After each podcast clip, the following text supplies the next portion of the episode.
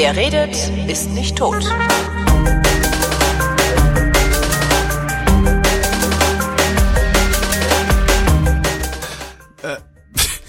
Willkommen zum... Gerade flog so ein Flugzeug am blauen Himmel entlang und hat mich komplett abgelenkt. Willkommen zum Geschichtsunterricht der Co-Produktion von Vrindt und DLF Nova. Und der da in der Leitung lacht, ist Matthias von Hellfeld in Köln. Hallo Matthias. Ich weiß gar nicht, warum das jetzt alles so lustig ist. Das Thema ist es nämlich eigentlich auch nicht. Weil die Zeiten so wahnsinnig sind, dass wir den Verstand verlieren, wenn wir nicht lachen. Thema heute, die Dekolonialisierung oder wie man es auch nennt, das afrikanische Jahr. Genau, das war 1960. 60, okay. Weil in diesem Jahr sehr viele afrikanische Staaten gleichzeitig in die Unabhängigkeit geschickt oder entlassen wurden. Mhm. Und viele Probleme, die wir heute in Afrika sehen, haben mit diesem Datum zu tun. Positive Dinge natürlich auch, weil den Menschen die Freiheit gegeben wurde. Auf der anderen Seite eben auch viele Schwierigkeiten, weil sie ökonomisch und sozial und politisch mit dieser Freiheit mitunter nicht so das anfangen konnten, was man vielleicht erhofft hatte, sowohl in Afrika als auch bei den europäischen Kolonialmächten. Mhm. Und das der dritte Aspekt ist natürlich, dass die Europäer, die sich von dort zurückgezogen haben, von Afrika natürlich eine ungeheure Verantwortung haben bis zum heutigen Tage. Weil man sich einfach mal vorstellen muss, wenn man sich nur auf Afrika beschränkt jetzt, das ist ja auch das Thema und die anderen Kolonien und die Kriege um diese Kolonien mal außen vor lässt. Dann hat es im 19. Jahrhundert etwas gegeben, was der Wettlauf um Afrika hieß. Mhm. Dort haben also allen voran die Europäer, aber eben auch die Amerikaner versucht, in Afrika Besitzungen zu ergattern, in denen sie dann Hausherr waren, teilweise richtig als nationales Gebiet, also ohne dass irgendwelche afrikanischen Besonderheiten da berücksichtigt wurden. Und dann ging es los, die Bodenschätze einerseits auszuplündern, andererseits natürlich auch militärstrategisch Position zu beziehen.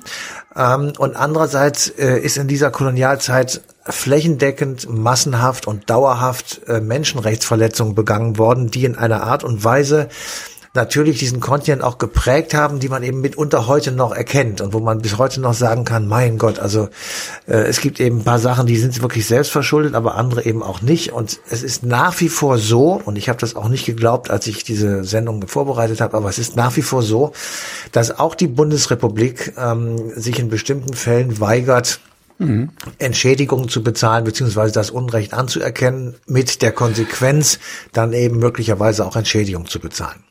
Okay, 1900 Wettlauf um Afrika und so weiter. 1960, wie viele Staaten sind in die Freiheit entlassen worden? 18.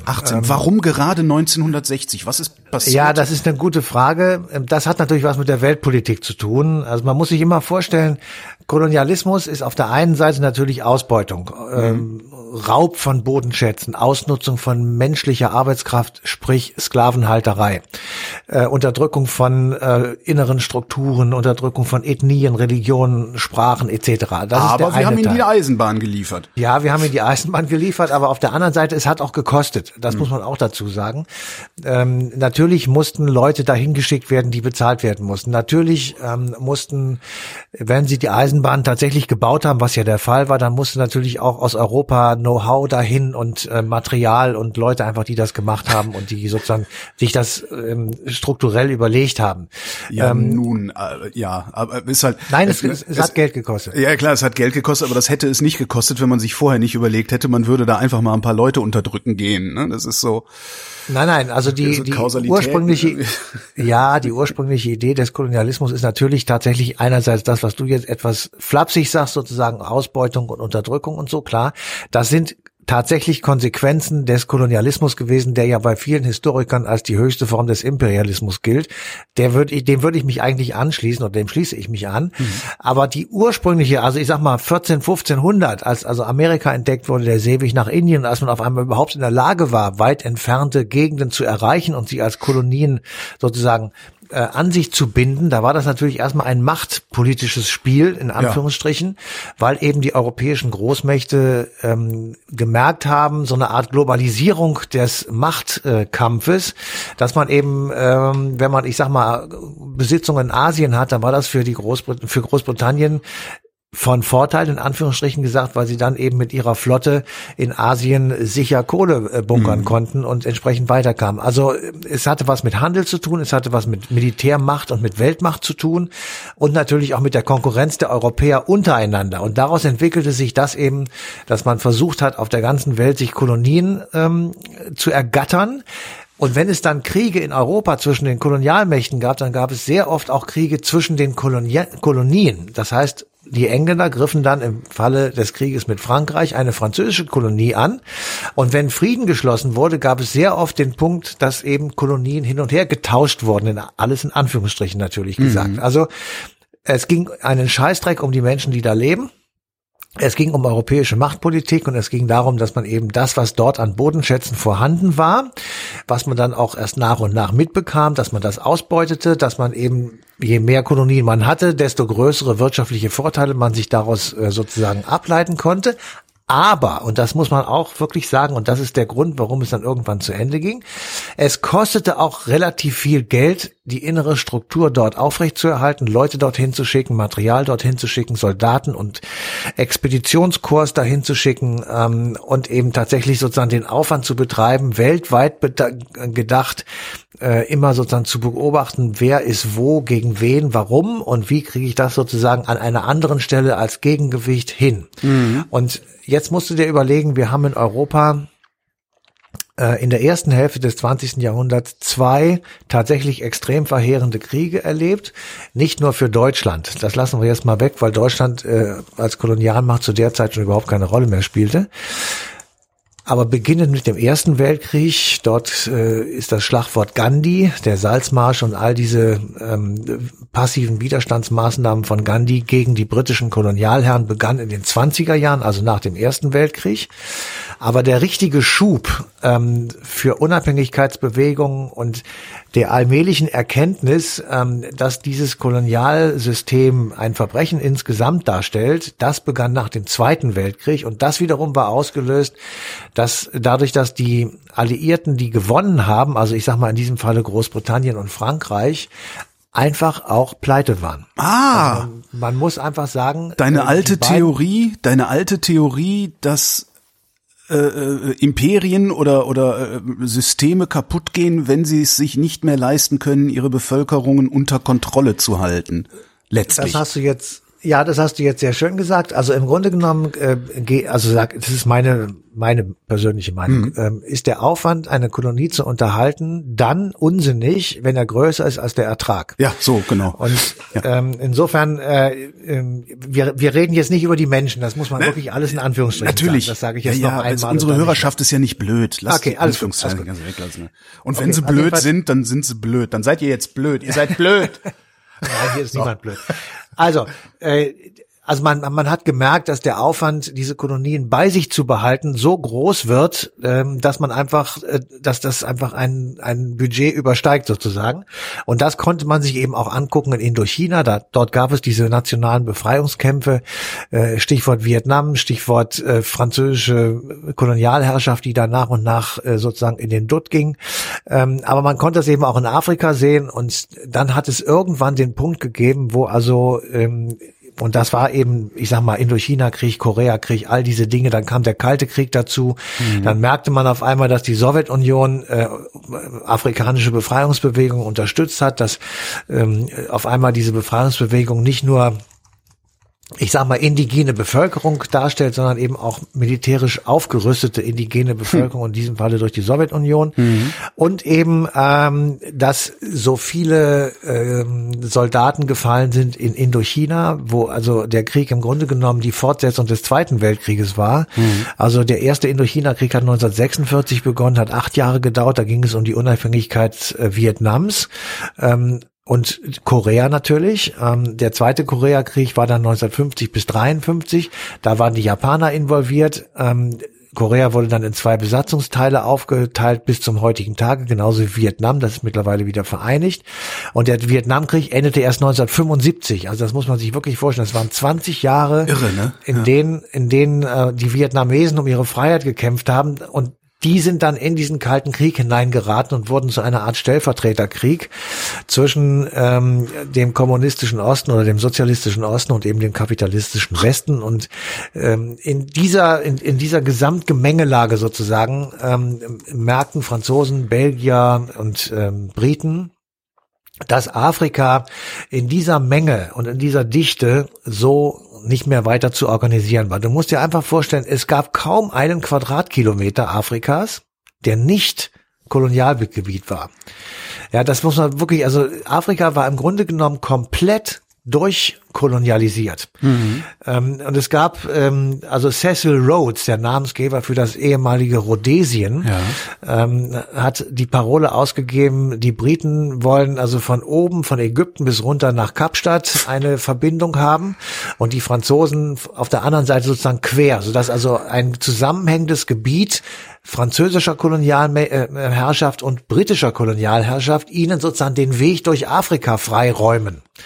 Und man muss mal überlegen, wie groß dieser Kontinent ist und was das für einen wahnsinnigen Aufwand bedeutet, das durchzuhalten. Und dann irgendwann bricht das zusammen. Ja, muss ja. Und damit, und das hatte eben der Ausgangspunkt, war tatsächlich der extrem teure Zweite Weltkrieg. Du musst dir vorstellen, Deutschland war vollkommen zerstört oder weitgehend zerstört. Frankreich nicht so sehr, Großbritannien auch nicht. Aber Frankreich und Großbritannien hatten in den Vereinigten Staaten Schulden. Und die USA brauchten das Geld zurück und haben sich dann überlegt, wie machen wir das? Die Franzosen und die Briten haben gesagt, wir deportieren aus Deutschland das Material, können damit produzieren und können dadurch unsere Schulden bezahlen.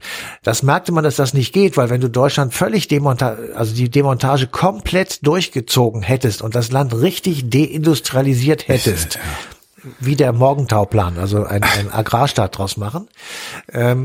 Da wären wir mit Mistgabeln in den in den Dritten Weltkrieg gezogen, aber angezettelt hätten wir ihn, ja.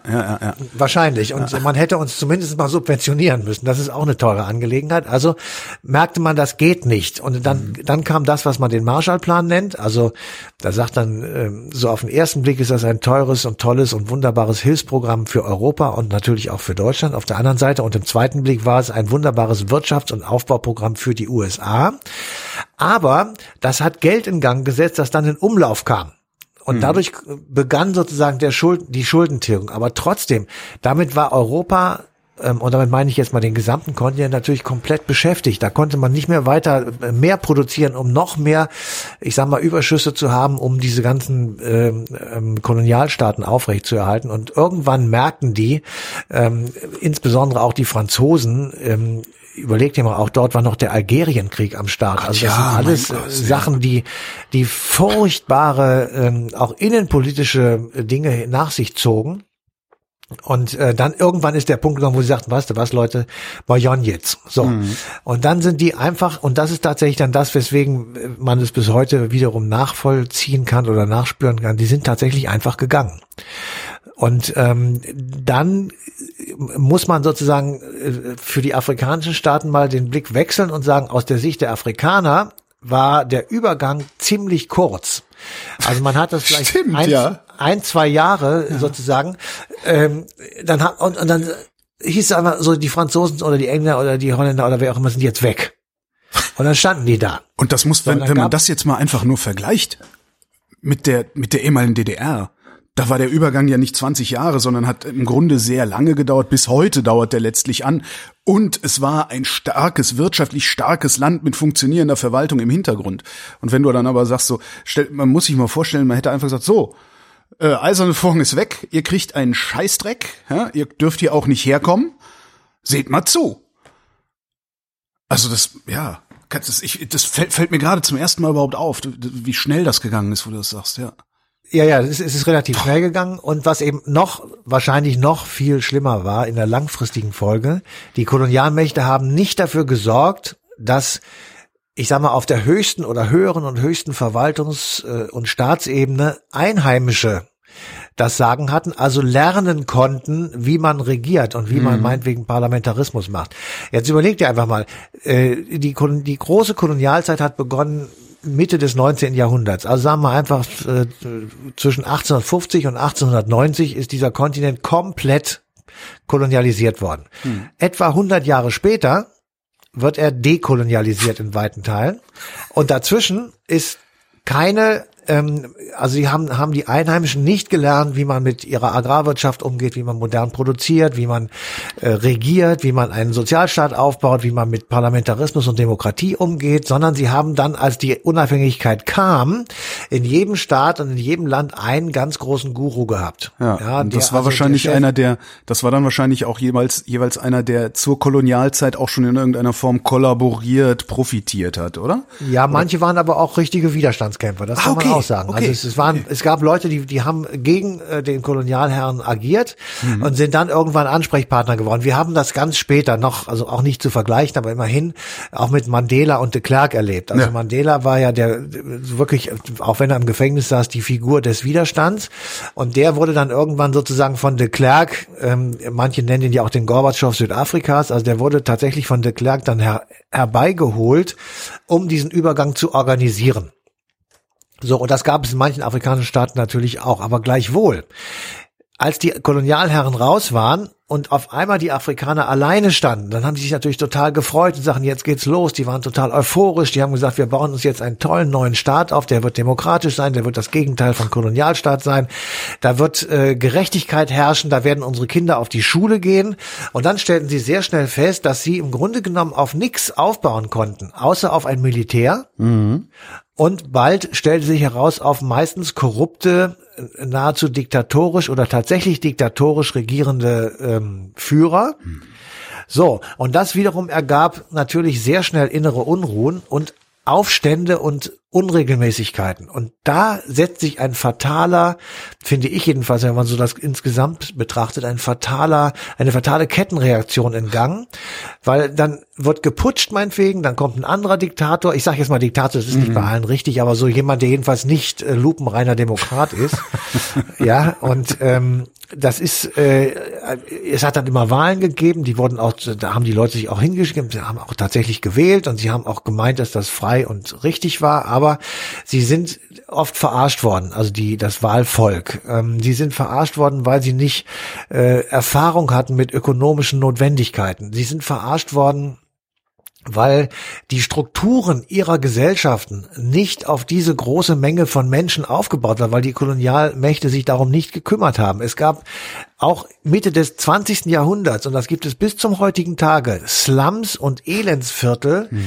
Da denkst du dir, das gibt es doch nicht, wie kann das sein? Das hat wirklich Vergleiche mit irgendwelchen Suburbs in Brasilien oder in Indien, habe ich jetzt neulich auch gesehen im Zuge der Corona-Geschichte, dass also Indien genau dort sozusagen das allergrößte Problem hat. Das gilt natürlich auch für Afrika. Also es ist im Grunde genommen eine sehr konfliktreiche Geschichte gewesen, selbst wenn der Übergang als solcher mit Fahnen, Hissen und Brimborium einigermaßen friedlich vonstatten ging. Aber letztendlich sind dadurch, dass die einfach rausgegangen sind, sie haben diesen Kontinent hinterlassen, wie sie ihn vorgefunden haben sozusagen, aber 100 Jahre lagen dazwischen, und das ist eben ein Problem. Und jetzt liegen 70 Jahre dazwischen, und ja, letztendlich haben wir als Westen, als ehemaligen Kolonialmächte in den letzten 70 Jahren genauso versäumt, den Leuten da beizubringen, wie man einen Staat organisiert. Letztendlich machen wir weiter schön Geschäfte mit den Despoten da unten, ziehen da möglichst viel Kohle raus. Das heißt, der Kolonialismus ist dafür verantwortlich, dass es Afrika schlecht geht. Stimmt sicherlich nicht in dem Maße, wie es oft behauptet wird. Aber wir sind dafür verantwortlich, dass es Afrika so geht, wie es ihm geht. Ich glaube, das stimmt leider, weil wir immer noch dafür verantwortlich sind, oder? Ja, wir sind, so in der Pauschalität würde ich das nicht sagen. Weil natürlich jetzt sind 70 Jahre oder 60 Jahre vorbei, aber in der Zwischenzeit sind natürlich auch unglaubliche Idioten dort am Start gewesen und haben diese Länder weiter ruiniert. Das muss man auch mal auf die Waagschale legen.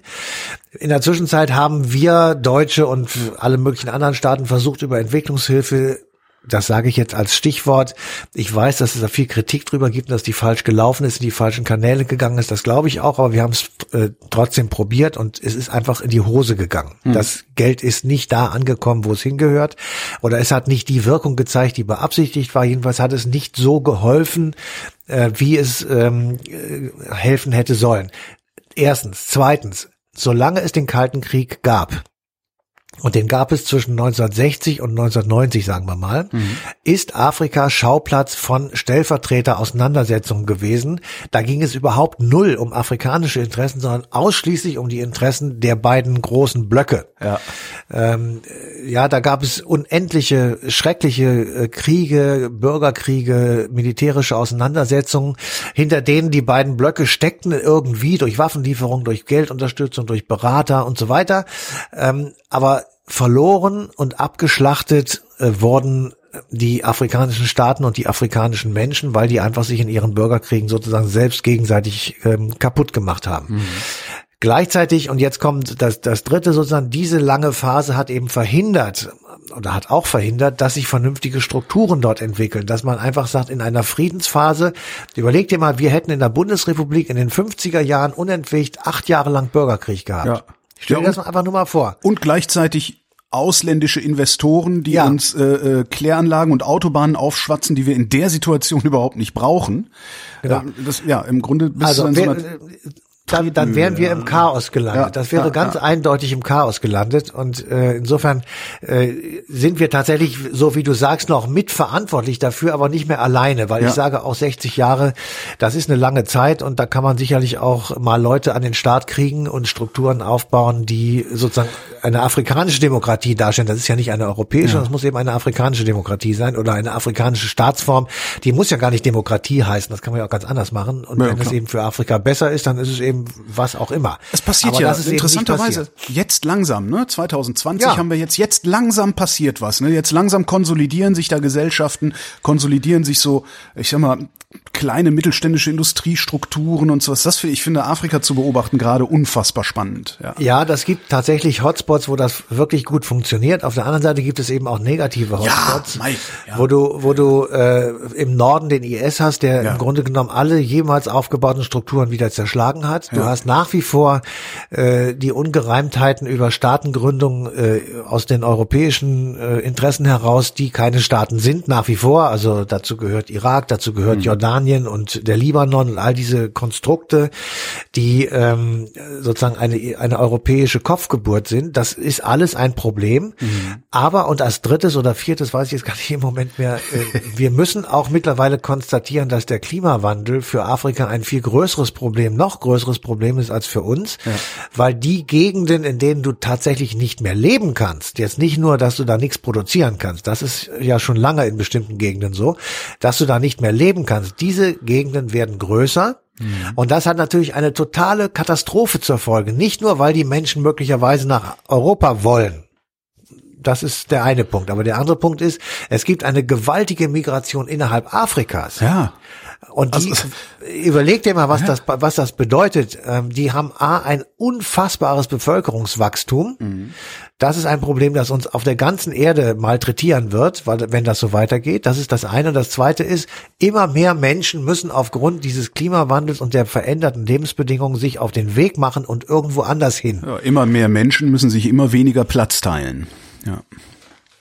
Ja. Und das ist zu stoppen, aber du weißt nicht wie. Also ich weiß es nicht, wie man das stoppen kann. Der Witz ist, Wohlstand stoppt das, ne? Alle Länder, in denen die zu Wohlstand gekommen sind, da gehen die Geburtenraten zurück, da kriegen sie dann die nackte Panik, dass ihre Renten nicht mehr sicher sind, weil nicht mehr so viele Leute irgendwas erwirtschaften und so. Siehe Bundesrepublik, Schweiz, Japan, kannst du ja überall angucken.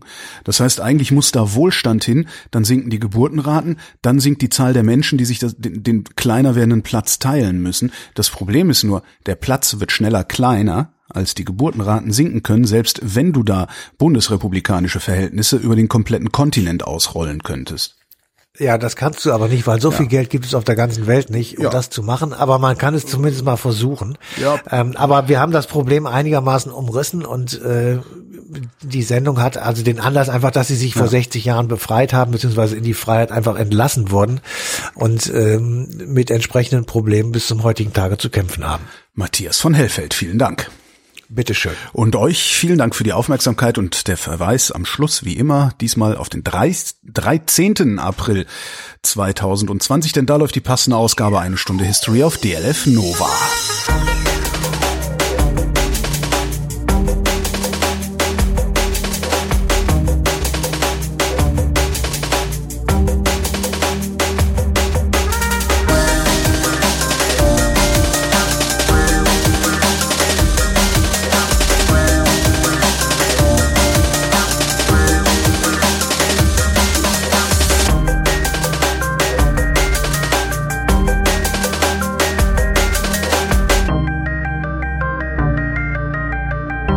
Wer redet, ist